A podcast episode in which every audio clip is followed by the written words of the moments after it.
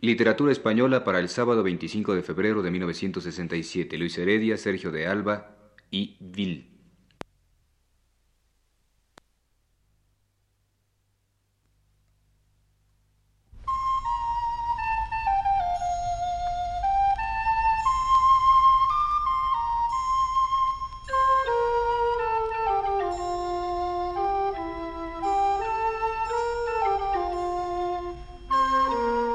Señoras y señores, muy buenas tardes. Les ofrecemos el programa Literatura Española, que produce el profesor Luis Ríos.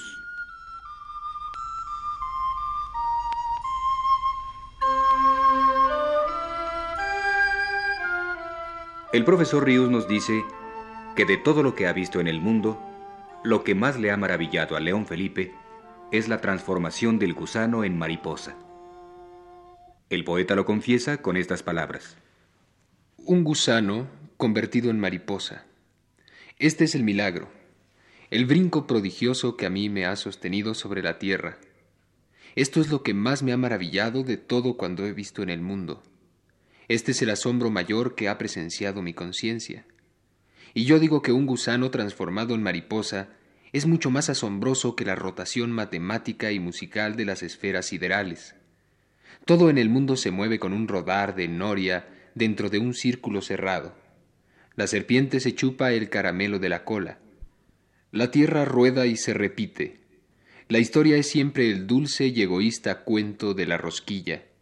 Todo marcha y vuelve en una dialéctica cerrada y fatal. Pero el gusano tiene una dialéctica poética. El gusano se convierte en mariposa. ¿Y no será que el creador de esta realidad oscura que habitamos nos habla en un lenguaje que no corresponde al nuestro, a nuestro lenguaje recto, cotidiano, sino en un lenguaje poético? Y lo que percibimos como meros hechos naturales, a los cuales aplicamos nuestro paciente análisis racional, son palabras, signos, mediante los cuales el Creador quiere revelarnos nuestro verdadero destino. No es la transformación del gusano en mariposa, como ningún otro hecho físico, un fenómeno cuyo sentido acabe en sí mismo, sino un jeroglífico que se refiere a otra cosa. De esta sospecha nacieron las antiguas artes de adivinación. Sin embargo, la vieja interpretación de los signos pudo ser desenmascarada por la ciencia como un falso artificio porque se aplicaba a casos particulares y circunstanciales exclusivamente. El gran poeta es otra vez capaz, como León Felipe, de ver los hechos de la naturaleza con ojos de augur o nigromántico. Las cosas son para él signos que es necesario traducir a lo humano en su dinamismo vital, ya que se refieren a ese mundo imaginado hacia donde se dirige el destino del hombre. De ahí su prestigio de vaticinador, pues llega a la verdad por una vía más real que la que sigue la interpretación analítica, la cual percibe estáticamente el hecho natural, ya que sólo así puede practicar en él una disección. Y llega además a una verdad más alta, la de un simple hecho que trasciende a un universal destino. El mundo es la gran metáfora, y el germen de ella está en esas pequeñas cosas que se dan en el mundo, como la transformación del gusano en mariposa. El hombre, piensa el poeta, podrá llegar un día a romper también el círculo cerrado con que su historia lo arroja y salirse por la tangente convertido en un ser no de tinieblas, sino de luz. Esa es la historia poética del hombre, que León Felipe opone a la historia cronológica y escolar. Posición poética la suya, indiscutible y además consoladora. El motivo de las alas en el hombre es natural a la vista de todo lo anterior que aparezca en su poesía. La primera vez que lo encontramos está puesto en labios del bufón de su comedia No es cordero que es cordera, que dice ser el bufón universal y planetario, humano y divino al mismo tiempo. Esas jorobas monstruosas que en las espaldas tengo son la substancia caótica y apelotonada de mis alas que un día se rompieron. Recuerdo que nací para volar y cantar como una alondra bajo el azul purísimo del cielo. Sí, y este recuerdo me lleva a suponer que acaso soy muchísimo más viejo. A veces oigo que me dice una voz aquí dentro: naciste con Luzbel, y con Luzbel luchaste contra Dios en los rebeldes escuadrones arcangélicos. Después, Cuando vinieron las tinieblas, tal vez la espada vengadora de los cielos me dio un golpe en las alas y caí rodando por el viento. Cuando llegué a la tierra, yo, que fuera engendrado como uno de los ángeles más bellos, me encontré con estas jorobas en lugar de alas, con esta cabeza monstruosa y este cuerpo grotesco.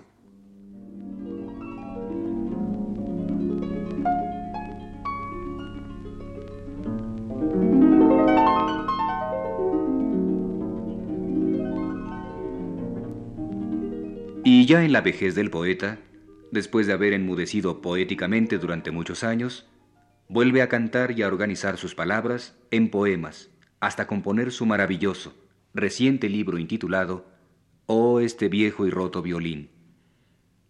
Y fue precisamente el primer poema con el que vino a romper su prolongado silencio, un poema breve en el que lloraba la muerte de un niño jorobadito amigo suyo.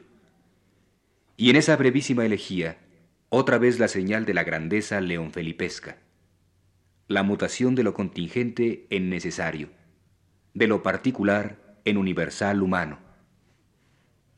En ese poemita otra vez la idea terrible de las alas que el hombre no llegó a merecer, frustradas en su espalda, omóplatos como muñones de alas, joroba como aborto de alas, carga pesada, figura grotesca, lo que había de haber sido ligereza, vuelo, vehículo angélico en el ser humano. Este es el poema.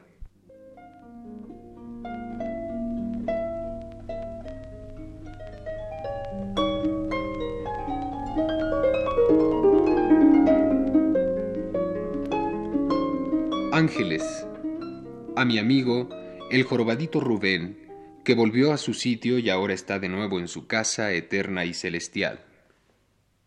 Y se mueren los ángeles. ¿Quiénes son los ángeles? ¿Cómo son los ángeles? Ese jorobadito que vendía lotería por las calles y los cafés de la ciudad, y ahora está dormido en esa caja blanca, acostado de perfil, ¿no era un ángel? Yo sostengo que son ángeles todos los jorobados del mundo. Y pienso que un día, allá en el cielo, toparon con una nube negra y dura y se cayeron a la tierra. Entonces se les quebraron las alas, se les apelotonaron torpe y grotescamente sobre los hombros y se quedaron prisioneros en el mundo bajo una lluvia bárbara y humana de burlas y de espinas. Esto lo dije y lo sostengo como Don Quijote con la lanza poética en ristre. Y a ver quién lo discute. Ahora oíd vosotros todos, y esto ni lo imagino ni lo pienso.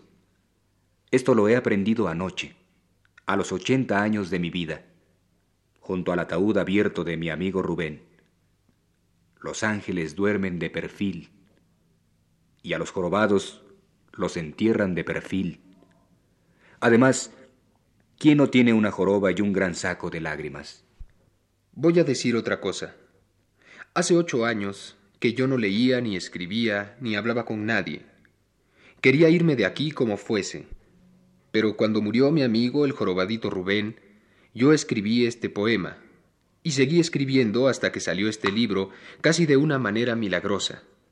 Yo estoy asombrado, y os lo cuento, a vosotros los poetas principalmente, porque creo, como Celaya, buenos días Celaya, que el poeta escribe para decir las cosas que le pasan.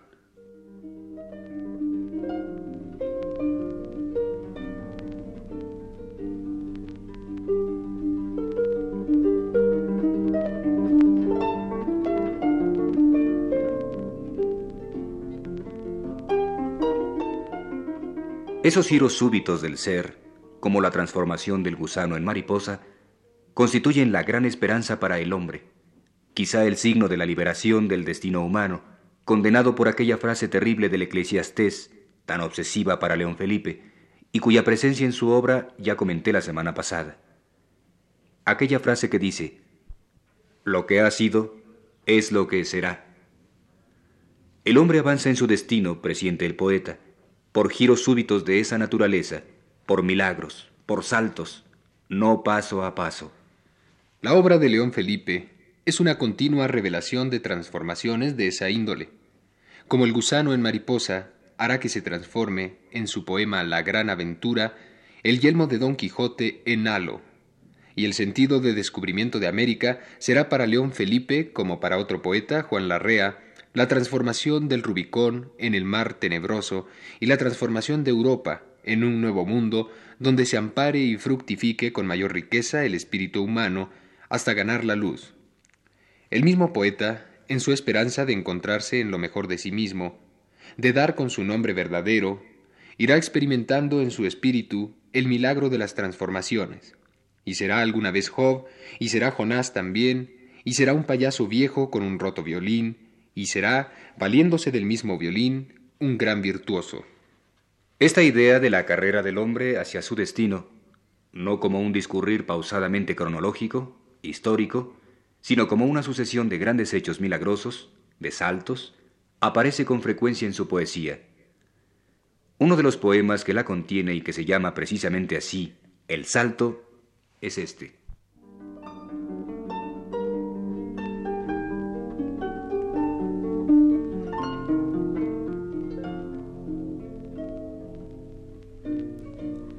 Somos como un caballo sin memoria. Somos como un caballo que no se acuerda ya de la última valla que ha saltado. Venimos corriendo y corriendo por una larga pista de siglos y de obstáculos. De vez en vez, la muerte. El salto, y nadie sabe cuántas veces hemos saltado para llegar aquí, ni cuántas saltaremos todavía para llegar a Dios, que está sentado al final de la carrera, esperándonos. Lloramos y corremos, caemos y giramos. Vamos de tumbo en tumba, dando brincos y vueltas entre pañales y sudarios.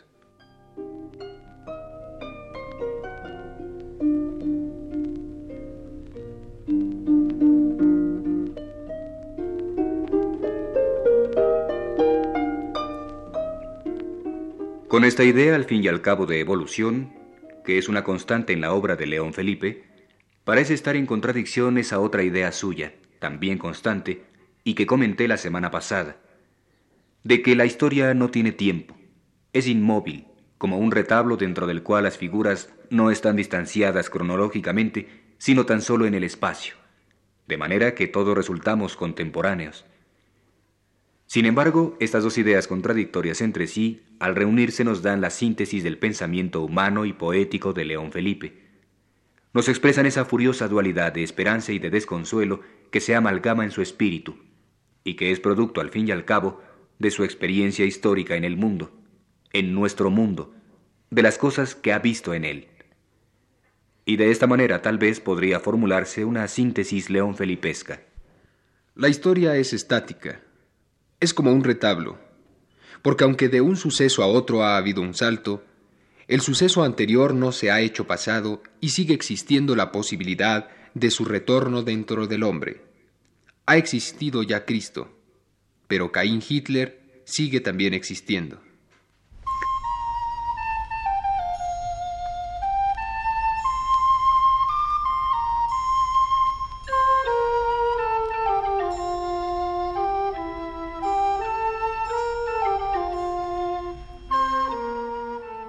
Así hemos ofrecido a ustedes el programa Literatura Española, que prepara para Radio Universidad el profesor Luis Ríos.